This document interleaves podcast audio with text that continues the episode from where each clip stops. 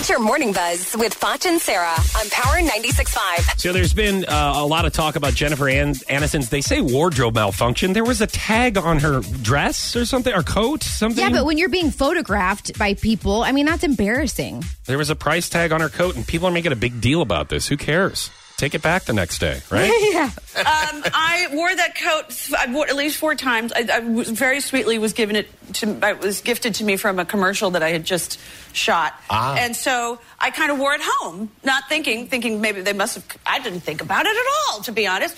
And then, uh, yeah, four, four, four wears later, and then this happened. It's not even like it's a light tag. It's You a- stole that jacket, four- didn't you? You shopped with that.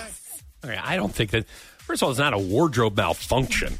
Wardrobe malfunction is when you know you have a slip or something. You show anything. I don't. Yeah. I don't know. Yeah. That's You're so. fine. Uh, uh, Amy Schumer. Here, Amy just go like that. I'm- yeah, it's a, You hear me?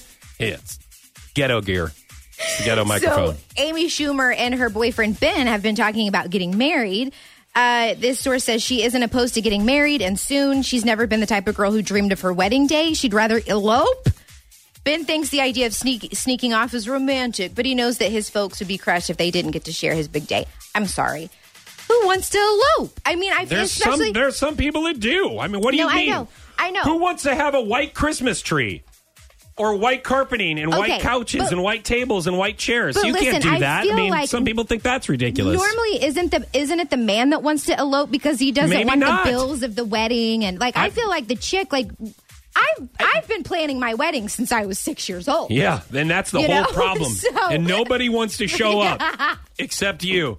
So yeah, have your own wedding, especially with these views. No one's going to want to marry you. So have your white wedding with your white white on white white Yes. carpeting, white dance floor, white walls, white whatever.